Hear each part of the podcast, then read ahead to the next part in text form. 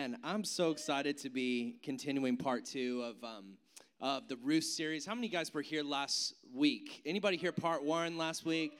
Pastor Heather preached the glue off of the building. The paint was falling, the ceiling was ripping apart. I'm just kidding. But last week was incredible. I'm so excited to preach part two. And uh, if uh, if you like to pray, pray that I, I make it through tonight. I got a bit of a sore throat. It's really really bad. So if I don't give you my 100%, I'm going to give you my 100% of what a percent I got left. Cool. So um, I want you to try this statement out. Okay. I want you to try saying nothing, Nothing just just happens. happens.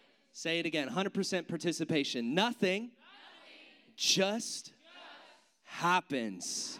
Happens. Amen. Amen. Amen. Will you pray with me? Let's pray together. Father, I thank you so much for tonight. Thank you for your presence that is here in this room. I thank you, Lord God, that you go before us. I thank you, Lord, that nothing just happens, God. You are the invisible hand, the, the great orchestrator who moves all things together for those who love you. I thank you, Lord, that in this place, in this space, in this time, we get to have a moment together where we are doing history. I pray, Lord, that you would speak to our hearts, God. I pray, Lord, that we came hungry and ready to receive from you, for you are the bread of life. We love you, we honor you, and we turn our attention to you for the next 20 minutes. And everybody said, Amen. Amen. Amen. I invited Michael up here. Michael's going to accommodate me. Give me something, Michael. I'm so excited to give this word. You know, when you when you get sick, you, you you start pulling out all the tricks to make sure that it still sounds good. So I got Michael up here to make me sound anointed and all that kind of stuff. So let me turn there. Let me start by telling you a story. Uh, anybody like going to the gym besides Mason Trier? Anybody else like going to the gym in here? Awesome. Any of my Danish, any of my Danish friends like going to the gym? Any of you guys, any gym people over there? Any runners in the house? Anybody like? Anybody just love fitness? I had to get a had to get enough hands up in the room. Um, amen. Amen. Well, I uh, I I tend to be an overcommitter at times, and um, and uh, there there are times my friends know, Mason knows, Jonathan knows, my wife definitely knows. Same with my mother-in-law. That I will tell them I'm going to start going to the gym, and I will commit for a couple weeks, um, and then something happens where I just get lazy and I stop going. Um, and I think it's because I, I like seeing results, but they don't always come right away. And um, but I, I one occasion I I was with Andrew Mergia. He's the electric guitar player on Sunday mornings. He has more tattoos than I do. He's in the main services, and he was um, he was working out with me. And on that occasion in the morning, he he started telling me about this crazy dream. Anybody ever have crazy dreams? Awesome, yeah.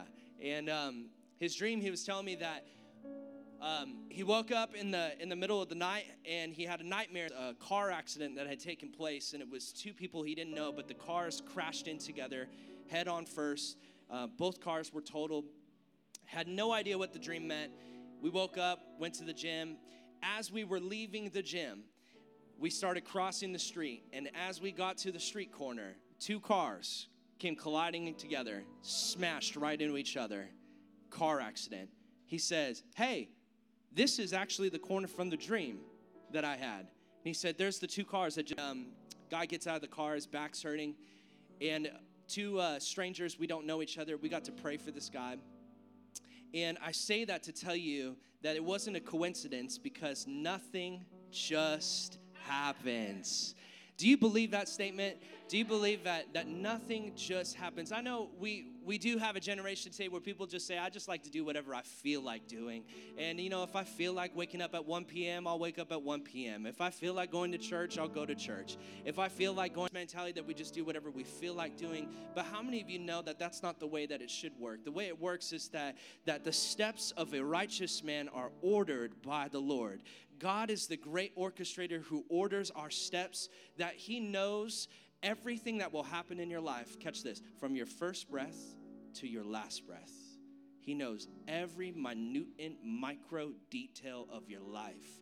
And sometimes I think we waste time by worrying about the issues and the problems of tomorrow when we know that we may not know what tomorrow looks like, but we know the person who holds tomorrow, and his name is Jesus. And, you know, we're, we're in a series called Ruth, And uh, I picked this. Um, I picked this book for a couple reasons. One, because four chapters. It's easy to do in a month. But the other bigger reasons for why we chose this book is I think that Ruth might just be the most, um, not important, but the, but the most beautiful story. Um, if and it happens to be just in the in the beginning stages of the Old Testament, where you might have stumbled upon it. It's only four pages, maybe five pages, four chapters. But the book, why it's so beautiful and why we picked it, is because I think it could catch everybody in the room. It is a story of struggle. It's a story of loss. It's a story of pain. It is a story of love. It is a story of success. It is a story of breakthrough.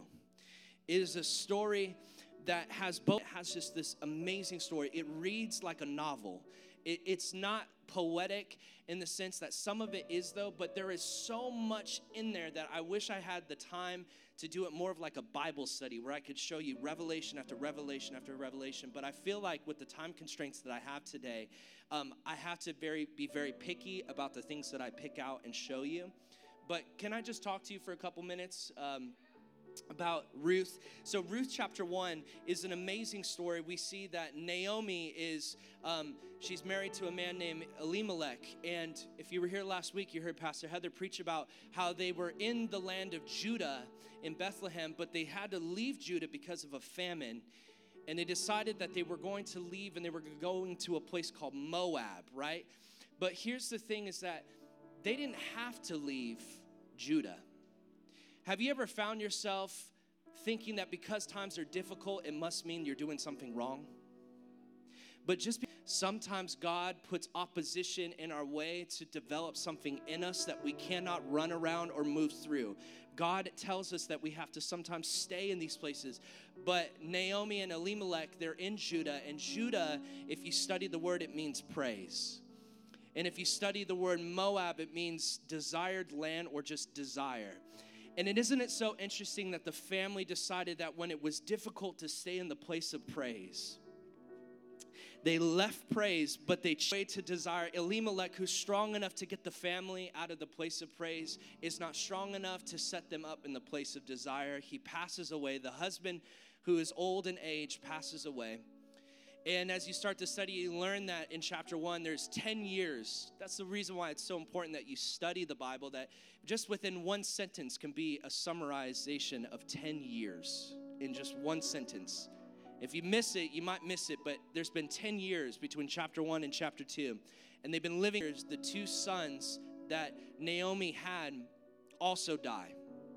Now, if you're like me, you might be thinking through this and thinking, wow, I might be able to um, convince myself that because you're old, uh, Elimelech, you passed away, it was your time, you couldn't make it through the famine. But how many of you know that no mother should ever bury their own child, let alone two children? Naomi had lost every man that she's ever loved. She has found rains, it pours, and she's found herself at the lowest place in her life. She's bitter. She changes her name. She's bitter, but she's willing to go back. She's bitter, but she's frustrated, but she's willing to go back to the place of praise. Have you ever found yourself chasing desires and things didn't work out the way that you wanted to, and you found yourself bitter, but you were willing to try it again and go back to the church? You were willing to try it again and step into your faith one more time? You ever found yourself in that place where you thought the grass was greener on the other side because that's what everybody after it left you depleting and empty and you found yourself bitter but you were willing to go back Naomi has found herself with the two daughters, Ruth and Orpah, not Oprah, and they found themselves on their way back to the place of praise. In chapter 1, verse 19, we see something beautiful. Um, we see that Naomi is at the crossroads. She's in the middle of both the place of praise in the place of desire. And she's in the middle with these two girls, and it's a pyramid of three women that have found themselves with only one thing in common pain. Pain is an uncomfortable partner that transcends both race and generation and culture. It does not matter if you are Democratic or Republican or what your belief systems are, pain will touch every single person's life. And when it does, it brings the most unlikely candidates together. And she has found herself in the crossroads of both desire and praise with two daughters. And all of them have lost their husbands. They shared a memorial service together. They shared a family together. They shared history together. But they found themselves in this place where she realized, I can't take you with me. You have to decide on your own. Will you go with me to the place of praise? Or do you want to stay in the land of desire? And Orpah, in this moment, she, she kisses Ruth goodbye. And Orpah decides to leave and she walks out. But Ruth decides to stay. And I feel like this should just be a, a, sermon series right here, just talking about friendships. I could I could stay in this for four weeks just talking about friends right here because you know. But and I can't get there tonight because of the time constraints. But I'll say a few things. One, the Spirit of the Lord wanted me to tell you this: if somebody can walk out on you, let them walk. If somebody I, I don't care promised you I, I, I don't care if you if you spent so many time on the phone with them and hours and you've had history with them and you've done things with them if they can walk out on you when your life is difficult you let them walk. You got to know baby when it's over it's over. You got to know when that, that there's nothing wrong with orpah but her time in the story was done. And you got to know when somebody's part in your story is finished. You got to know it don't you try to convince them. Don't you try to get them to come along with you and stay with you and hang out with you. If they if they can sweat it and they can just walk out on your life when you find yourself in the crossroads, let them walk. Because this is the end of Orpah in the story. But then there's Ruth. And Ruth says something so um, so beautifully, it's almost poetic she says, May your God be my God. And she says, I'll go where you go. Words are not something that our generation understands. Um, theologians, they, they don't like talking about it. Pastors get uncomfortable whenever it's the same sex that has this deep connection together, like a Jonathan and a David you know, like an Elijah and Elisha, when there's the same sex connection, we don't understand the power of being joined together in this manner. But Ruth is not attracted to Naomi. Naomi's old enough to be Ruth's mom. So it's not a physical attraction because I know we're so carnal that we think that the only thing that finds somebody that your spirit is somehow linked with their spirit, that you know you're meant to run with them. You know that there's something about you that I'm, when I'm around you, my, my spirit leaps inside. I feel like when you speak, I get life. I feel like when you lead me, I'm provoked, I'm motivated, I'm changed, I'm challenged. I just feel like I'm better around you, and my destiny is somehow attached to you that if I walked out on you, I'd never end up being the person that I was called to be. This is something that we don't know how to talk about. I don't care about money. I can spend money and live in Chicago if I wanted to. But it, talking about spending life together, this is the only life I got, the only skin I got on my bones. I can't go anywhere else. What would it look like if we decided to live life together? Do you understand that we are living life together in this moment? Do you understand that we're making history together? The Denmark team that is with us, we're making moments together right now. The skit that you did earlier, you impacted generations to come in just a moment of being here.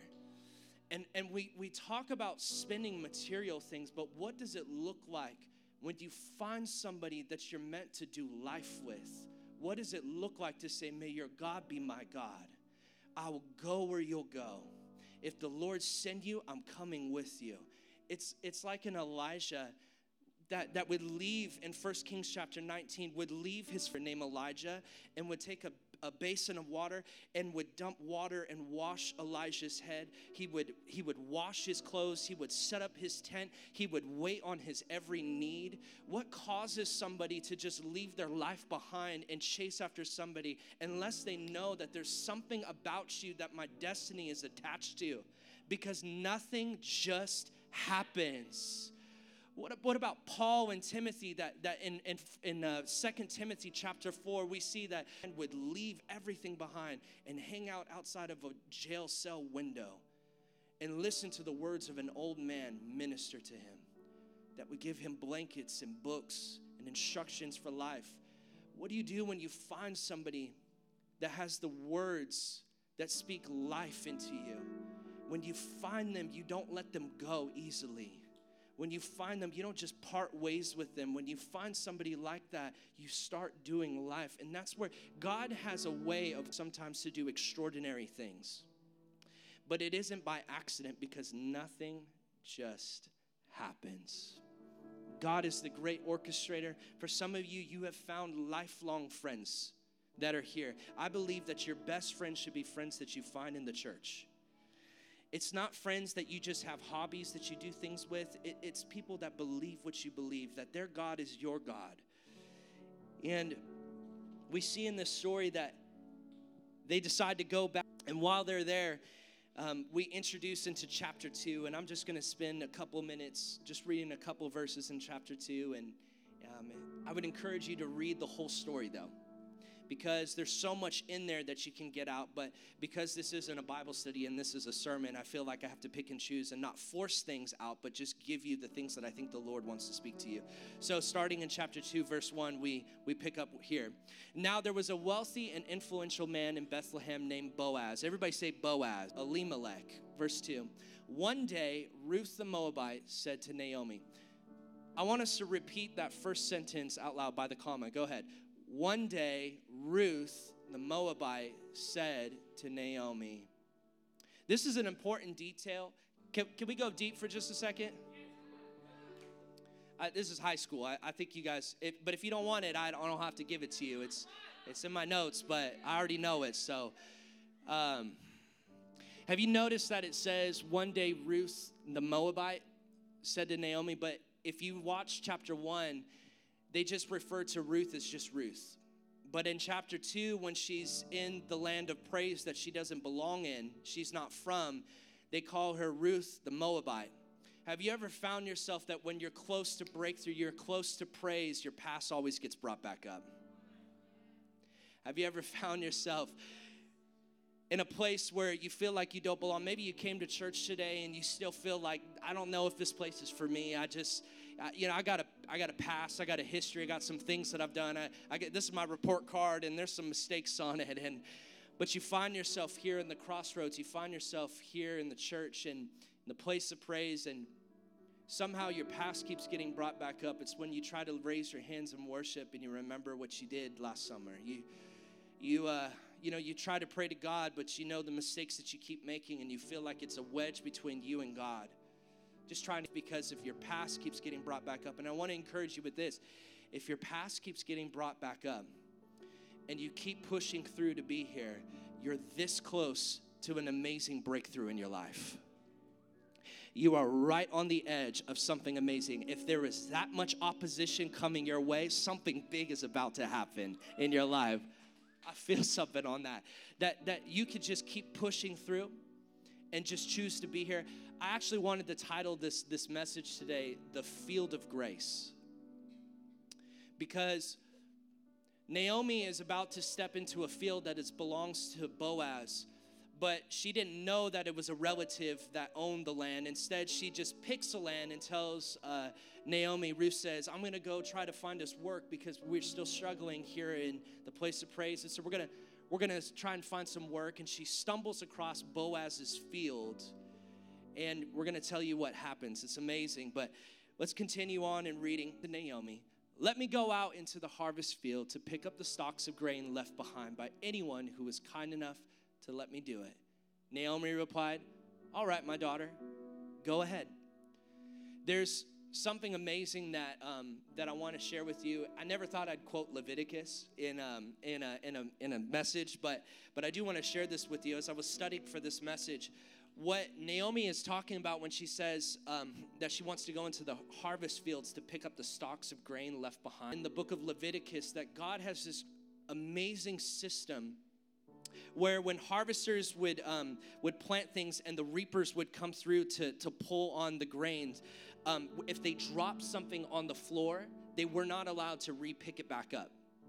Once something left their hands and it fell on the floor, they had to leave it so that if anyone poor came behind them, they could pick up the leftovers. So God had this brilliant system where He said, "I'm going to challenge the gener- or the, the rich to be generous," and so He created this amazing balance and system to where the poor people had to work for the leftovers, but the the rich people couldn't leave nothing for the poor. And so, isn't that just the faithfulness of our God? His heart that He He looks out for each individual, despite what your circumstance or what your your level of efficiency looks like. He He meets the needs of each person. The Bible says that He cares even for the birds. How much more would He care for you? And so we, we read in verse 3, it says this So Ruth went out to gather grain behind the harvesters. And as it happened, I want you to say that loud. As it happened, but nothing just happens, does it? Woo. She found herself working in the field that belonged to Boaz, the relative of her father in law, Elimelech. At this point, she has no idea that the land belongs to a relative of hers. She comes into the field of grace working, working for grace, but she doesn't know that she belongs to family there. Did you know that you don't have to work for grace?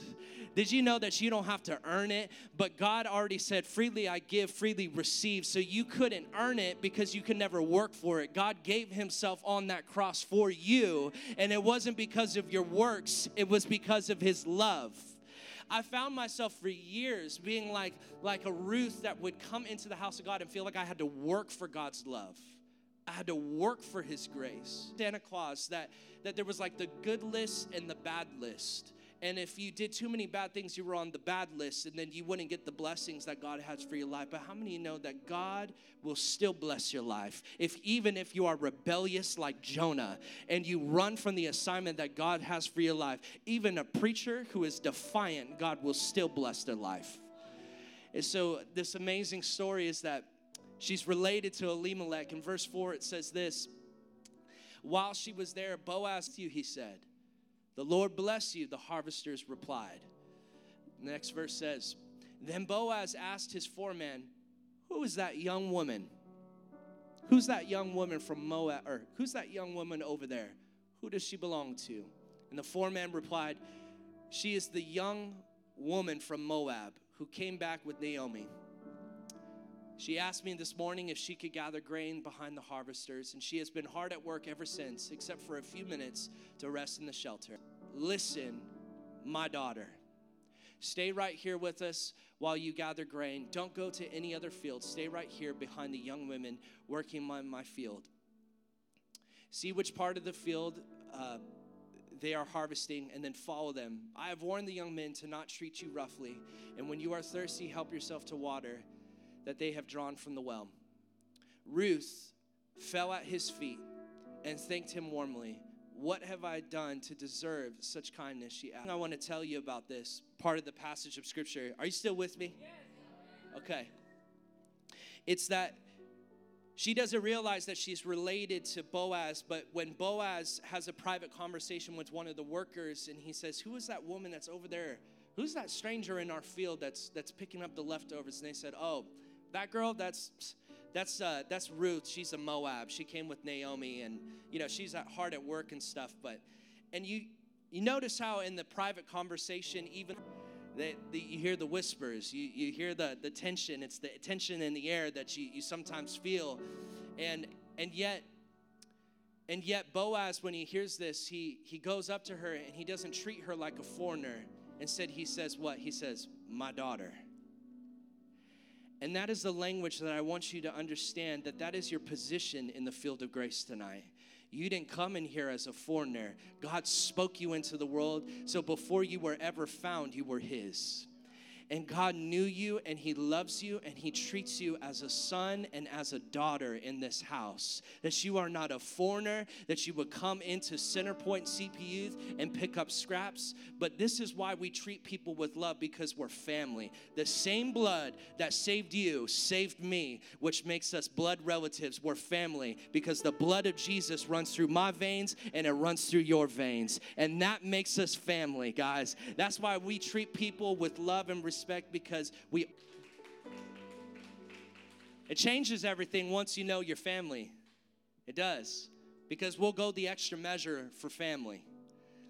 And when you come to the conclusion that despite what your skin color is, despite where your background is from, despite the mistakes that you've made, your family, it absolutely changes the way that you look at your brother and sister. You can't even look at them with lustful eyes because it's your sister. You can't even treat them with hostility because it's your brother. He doesn't call her a foreigner, he calls her his daughter. And there's something so powerful that, that I need to explain to you. And the Lord was really telling me, teaching me this. He was saying, You have to teach them about the power of perspective. Can I talk about it for just a minute? Can we go back one verse? See which part of the fields they are harvesting and then follow them. This is Boaz talking to Ruth. I have warned the young men not to treat you roughly, and when you are thirsty, help yourself to the water that they have drawn from the fell at his feet and thanked him warmly. What have I done to deserve such kindness? She asked. I am only a foreigner. Here's what I want you to know the difference between Ruth and Naomi in chapter 1 when everything bad is happening to Naomi, she changes, changes her name to bitterness. And she knows that because something has happened to her, she, she's convinced, she's convinced herself to the point of knowing that God is against her. But Ruth, when everything also was happening to her, one good thing happened and she was thankful. And if you were wise today, you would count your blessings for what God has been doing in your life. This is the power of perspective that you will change your perspective because your altitude will change your attitude. And if you will just focus upward on the God who saved you and what He has done in your life, He doesn't have to do another single thing. He's already done enough when He died on the cross for you. This is why we should count our blessings, guys, that even like Ruth, one good thing is enough to get you to fall to your knees and thank God. And I wonder if there's just a few radical people in the room. I don't care if something bad has happened at school. Do you got one good thing that you could think of right now to meditate on, to focus on, to, to, to pay attention to? I tell you this, guys, if you will just change your perspective to not focus on the problem, but find one blessing, just one, it will take you out of the stronghold of depression. It will take you out of the, the prison of anxiety and you will find yourself on your knees, and people will say, How could you possibly have a smile on your face with the life that you live? It's because my God is that good. Because He, he forgave me of my sins, because He welcomed me in as a son, as a daughter, because I have a place that I belong, that I have a name change. I am now His beloved. There's something that happens when you can change your perspective. She had every right to be bitter but she chose to be thankful. And that is a sermon right there in itself. I could drop the mic and not hooper and holler and get you to scream back at me because I just preached the best message tonight. That if you could just focus on one thing to be thankful for power of perspective. Keep going, guys. The next verse is this Yes, I know, Boaz replied, but I also know about everything. Everybody say everything you have done for your mother and father and mother and your own land to live here among complete strangers. May the Lord, the God of Israel, under whom wings you have come to take refuge, reward you fully for what you have done. There's something so powerful about those last two verses as I called the band up, and it's this, guys. It's that Ruth had no idea that Boaz knew everything. She humbled herself. She actually came into the presence of Boaz and she fell at her knees because of one thing that she was thankful for. And Boaz begins to tell her, I've heard about everything. I know your story. I know what you've been through. I know how you stuck it out and you stayed with your mom. And you came into a place where there was complete strangers and you've had to fight to be here. And I just want you to know, and I guess this is the part that I should close on is this is that I may not know your story. Our small group leaders may not know your story, and He knows every detail. He knows every tear that you have cried. He knows every thought that you've had. He knows every frustration, every mistake, every failure, every letdown, every disappointment, every every sting of pain. He knows the dreams that have fallen apart. He knows the things that you have for your future. God knows everything. And yet even when he knows the worst things about you, he still loves you. Even when he knows the things that you'll never speak about, he still says, You're welcome to be here. You can come as you are. You belong here. You're not a foreigner, you're a child of God. And that is a message that I hope that we can receive in this place, guys. You know, I, I had um, I had an awesome story one time about this. Is that um, well, say, God loves you. He loves you so much. I just feel like if I, I, it's not even it's not even beneficial for me to preach a message without explaining the Father's love for you. He is so for you. He wants you to win. He wants you to succeed. He wants you to stick it out, to remain here. You belong here. You belong here. Nothing just happens.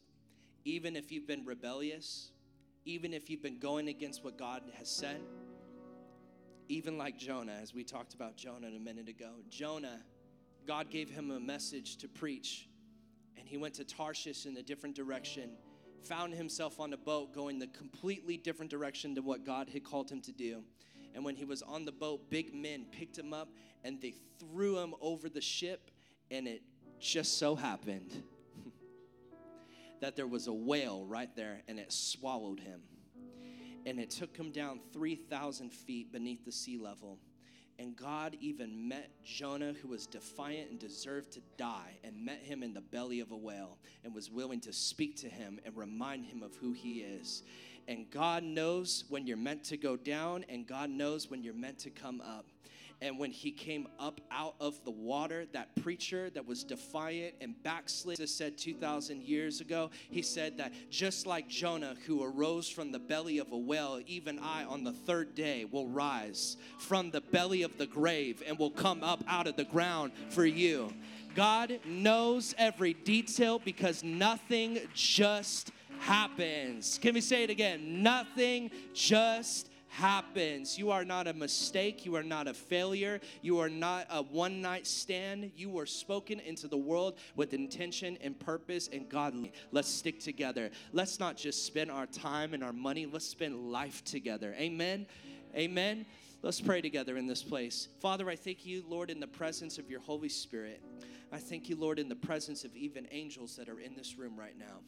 I thank you, Lord, that even in this place, God, despite the obstacles that we've had to go through to be here right now, Lord, I thank you that you are in this room, that your spirit brings revelation, that you have the ability to open the hearts in this room who have been calloused and closed, but because of your presence that is so sweet in this room and the glory that is in this house right now, I thank you, Lord, there are hearts open in this moment. Thank you, Lord, for the word, Lord, that was preached tonight. I pray, God, that would fall on good soil.